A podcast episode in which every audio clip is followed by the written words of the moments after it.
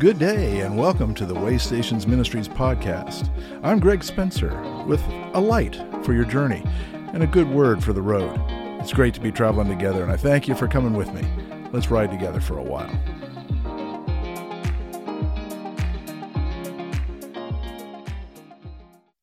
And welcome back to Way Stations podcast. This is Greg Spencer. Once again, I thank you for returning and checking this one out. And uh, it's good to be with you. It always is. And I'm grateful for the opportunity. What, uh, I have a question. Actually, I have several. Have you ever felt like you should slap yourself upside the head saying, Man, I wish I had a V8? How many times do we look back and say, man, I wish I'd done it different? Why didn't I do it this way? Why didn't I do it that way? I love that commercial. I don't even know if it's still on the air, but uh, I get a smile just about every time I say it, and I say it a lot because there's reasons why we get ourselves into the messes that we do, and we don't always realize that it's happening. Sometimes it's because we're a little bit spontaneous in the way we think it's uh, a matter of saying, well, this is how I feel, this is what I think, so this is what I'm going to go with. And sometimes we need to give a little bit more time. Sometimes we need to think things through. Uh, I know that uh, I like to talk a little bit about John Wesley and his theology, and one of the things that he talks about is a pathway of following a, direction for how you think and how you act so that you have less getting into trouble, less problems, less um, consequences, more positive results. And what does that happen? That means you're going to bang your head a little less if, you, if you do that. The first thing is to be intentional about our lives. And that means you're going to have to take a little bit of time to think ahead or to think it through. And in troubled times, particularly, we tend to react immediately and that means we're going to re- react emotionally or we're going to react on the basis of an imagination without necessarily any evidence of fact. It means that we will be impulsive, and that doesn't always lead to a good result. So, as you know, over the last several episodes, I've been talking a little bit about finding a pathway, finding a guide that can help us along the way. And there are uh, guides that are out there that have been around for hundreds of years, thousands of years, really. And uh, the reference that I'm going to use for scripture today is one of those. It comes from the book of Proverbs, which is very, very old in the Bible. Uh, and uh, it's it's pretty classy uh, because it so speaks to our situations. When we're growing up, one of the things that happens in the beginning is we do whatever we're told and, and we depend on our parents to do everything for us, and that's really cool. And We like that very much. But as we start to grow, we start to develop our own sense of self. And when that starts to happen, well, we don't like everything that they put on the table for us to eat, or we don't want to do everything that they tell us we have to do. And that grows for quite a while. We get to a place where we don't want to hear advice. We don't want to hear counsel. We don't want to follow the rules. We may not understand them. And if we did, we don't know if that would make any difference anyway. So, what happens is the parents try their hardest to give us a good path, to give us a good uh, direction. Our teachers, our mentors, uh, good leaders in our lives, they all try to provide a decent way for us to go forward. But in the end, it's going to come down to us as to whether we're going to follow it or not. And uh, sometimes, by not following a clear path and not considering that path, well, we get ourselves into trouble. So let's think about that a little bit. From the book of Proverbs in chapter 3, there's a couple of references, and it may take more than one session to uh, explore this, but here's how it starts My child, do not forget my teaching, but let your heart keep my commandments. Well, like most of us in this country at least, if not everywhere, when it says keep my commandments, the word commandment says, hey, wait a minute. I'm not so sure I want to do that. I don't even know what's coming yet. So we immediately set up a resistance to a guide or to advice or to counsel. We know that they don't know what we're thinking or where we've been, and so we tend not to want to listen to it. Here, you have the author trying to say, Look, I've got some good for you. And if you pay attention to this, it may help you out. For length of days and years of life and abundant welfare, they will give you. The commandments that I want to offer, the, the guidelines that I'm trying to give to you, these can make a very positive difference for you. And you may not see it in its entirety. You may not be able to comprehend it all. You may be needing to take some time because there's an awful lot of lessons that we have that we don't realize until we look back. So it's a matter of trusting the guides that you follow, trusting the wisdom, if you will. Do not let loyalty and faithfulness forsake you. Bind them around your neck. Write them on the tablet of your heart. Hmm, that's pretty uh, religious language. What's he talking about? Loyalty and faithfulness can protect you. If people know that you are loyal and faithful, they know they can depend on you and they will trust you. It enables you to be able to discern who you can trust and who you can depend on. When you do these things, you will find favor and good repute in the sight of God and in the sight of people.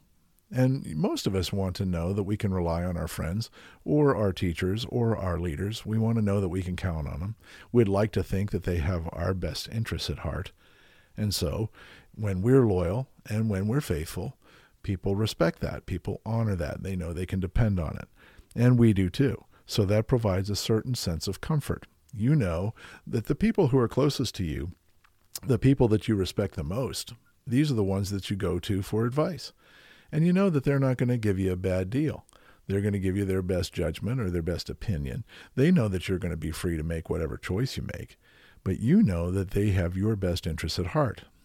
This is one of the things I like to talk about in terms of church. If it's a really a, a good church and a good Christian community, the people are there to share their best with each other, and it's not out of self interest. They offer their advice because they care about you, as opposed to wanting to get ahead or take advantage of you. And this is what we're looking for. This is what we need in our society today, where people can rely on each other because they know the other person has our best interests at heart when they share their thoughts or their opinions or their stories or their advice. If we know that, we'll consider it.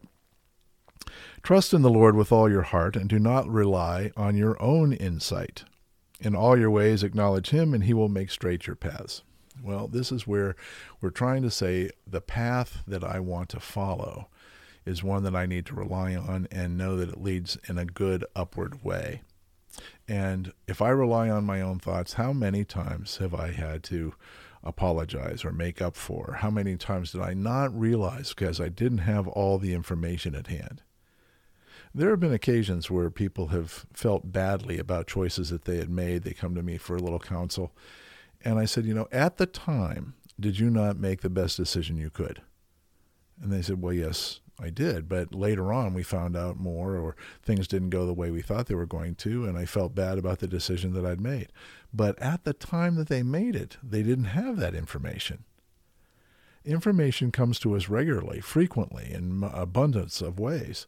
So to put ourselves down for stuff we didn't have or things that we're not responsible for is just beating ourselves up. We're doing our enemies the benefit for that. That's not what it's about. That's not what's good for us but we tend to do it anyway. So here again, we want to follow the path. So John Wesley, when he talks about it, had three basic rules for it. The first rule is to do no harm. Now, you've heard that in countless uh, settings, and we hear about that as the first rule in the medical profession. It's one of the things that people make a pledge or a vow. They take a, a commitment to say, I will do no harm. Now, it doesn't mean they don't, don't make mistakes. It means that as far as it depends on me, I'm going to do my best to preserve life, to improve life, to improve circumstance and situation. And, you know, when mistakes happen, they happen. But as far as I'm concerned, as much as I possibly can, under no means do I want to cause harm. And that becomes a guide. In order to not do harm, you're going to have to be aware of what the circumstances are. You have to be aware of the other situation, the other person, the, problem, how you're going to address that. That's not just a spontaneous response. It's something you want to say, okay, what all is in this? And again, going to the medical medical profession, before anybody takes a knife to anybody else's body, they want to do some tests. they want to find out what's wrong, what is actually needed, what do we have to do. There is a huge part of medicine that's de- dependent on diagnosis We want to know exactly what's wrong in order to know what exactly we need to do in order to not do harm. And this is true emotionally, and it's true spiritually, and it's true relationally. I don't want to cause harm. So, if I don't want to cause harm with my words, then I want to think how does the other person hear what I have to say? How are they? Where are they coming from? What's on their mind or what's on their hearts? You have been around people, as I have, that are so caught up in an emotional circumstance that they can't possibly hear clearly, much less objectively. So if I'm sensitive to that, then it will change the way I, th- I speak. It'll change the way I think about how to relate to that person so as not to cause harm or conflict or to make things worse. Doing no harm helps us to become intentional. I am aware, I think, I plan ahead, and then I try to do something or say something to create the best possible result. Okay, this is the first step that Wesley lays out.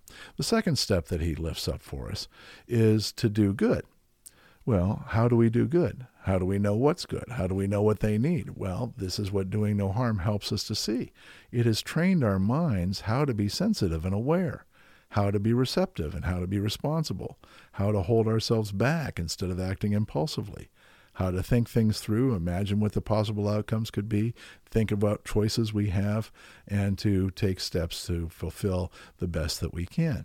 So, when it comes to doing good, you want to think what is good for the other person. You don't want to be like that famous uh, humorous story about the Boy Scout that forced the old lady across the street that she didn't want to cross. you don't want to do the stuff like that. You want to do the stuff that they need. You want to respond to the need that the other person has and try to be as helpful as you can.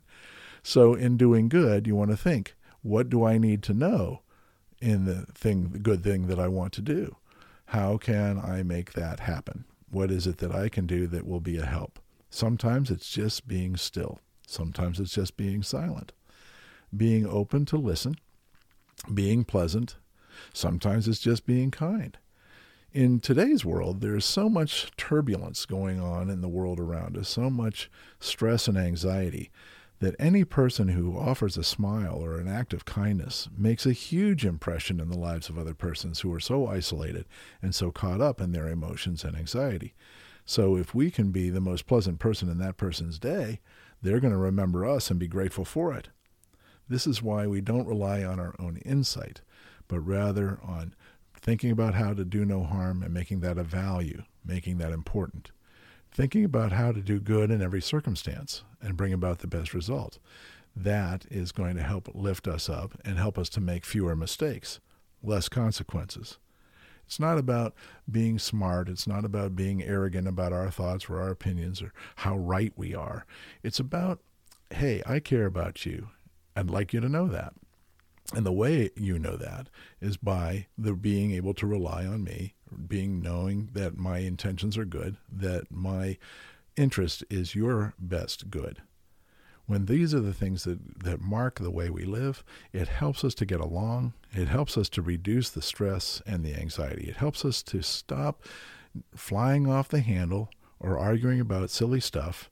It's we have far less consequences that we have to live with. Do not be wise in your own eyes. Fear the Lord and turn away from evil. It will be a healing for your flesh and a refreshment for your body. When we are intentional, thoughtful, considerate, thinking about other persons and their needs, as well as our own, and thinking about how we can get along together, these are the things that helps to refresh us. How many nights have you had filled with anxiety from something that was ongoing, one problem or another, that has just plagued you for day after day, sometimes for weeks, sometimes for months. You don't get any good rest, you don't you're not able to relax because what's in the back of your mind is just constantly churning in that brain that never goes to sleep. So, when we are trying to live and are certain about the good that we're trying to do, sure about the right we're trying to do, the, the positive we're trying to bring about, knowing how sincere and how caring we are for one another, then we can be refreshed and renewed knowing that we've done the best that we can. We know that we're limited. We know that we're going to make mistakes. We know that people are going to misinterpret and misunderstand. That's not the important thing. The important thing is always being geared towards the positive. Caring about them, caring about us, caring about the way that will lead upward, the way that will lead to light instead of darkness, the way that will lead out of the conflict or the pain or the suffering. This happened the other day. There was a person who was uh, had been through surgery, and they had been so because they had had a fall and was very very dangerous, and their life was hanging in the balance, and no one knew what was going to happen for hours, actually about two days. But the person came through that surgery and was able to recover and and when i was able to talk to them a couple of days afterwards uh, they said oh it's terrible the pain i can't stand it. And i said well that's a good thing now who would have expected a response like that why is that a good thing well because it says that you're alive having a little pain here you've already been through the, the worst dark night and you've come through it the pain is a clear sign that you're alive and you know that it's going to be less. And the truth is, as pain goes away, we don't notice it instant by instant. We notice by larger measures. It hurts a lot in the beginning, and then some time passes, and all of a sudden we discover or realize that we're not hurting quite as much as we were the day before. It's not something that we can see a meter on or, or see a gauge for. It's something that we just feel. And so the fact that we feel and the fact that we feel less should be a source of joy and encouragement. Now, I know that sounds a little bit whack, doesn't it? it sounds like I'm a little crazy. But what I find is when you think about the pain, it just makes you feel worse and it, it drives your emotions down, drives your spirit down, and that's no fun. On the other hand, if we're looking for every possible sign of good, we will see more than we ever saw before. And we'll appreciate so much more because we can see it where once we couldn't. We can receive it where once we didn't. And that feels good. This is what a refreshment is for. This is what a way station is for. You stop from the stress, you pull over, you take a rest, maybe you walk around a few trees, maybe you sit down at a bench and listen to the birds or feel the wind in your face. Get away from the stress of the driving or the highway or the traffic. Just take a moment refresh yourself, renew yourself, and then get back in your car because you don't want to stay there. but it sure is good to have along the way. And that's why we're here to try to offer these ideas, these guides for living. Today we've looked at two steps that John Wesley's talked about. We'll talk about more because the more we do, the happier we become, the better our lives become, and the more fellowship we have. This is what we all need, but not everybody can find the way. I hope this is helpful for you and for your way. So I thank you for listening. I thank you for being with me. I hope that it helps you along the way and that you enjoy your ride just a little bit more because of it. I hope to see you next week. Take care.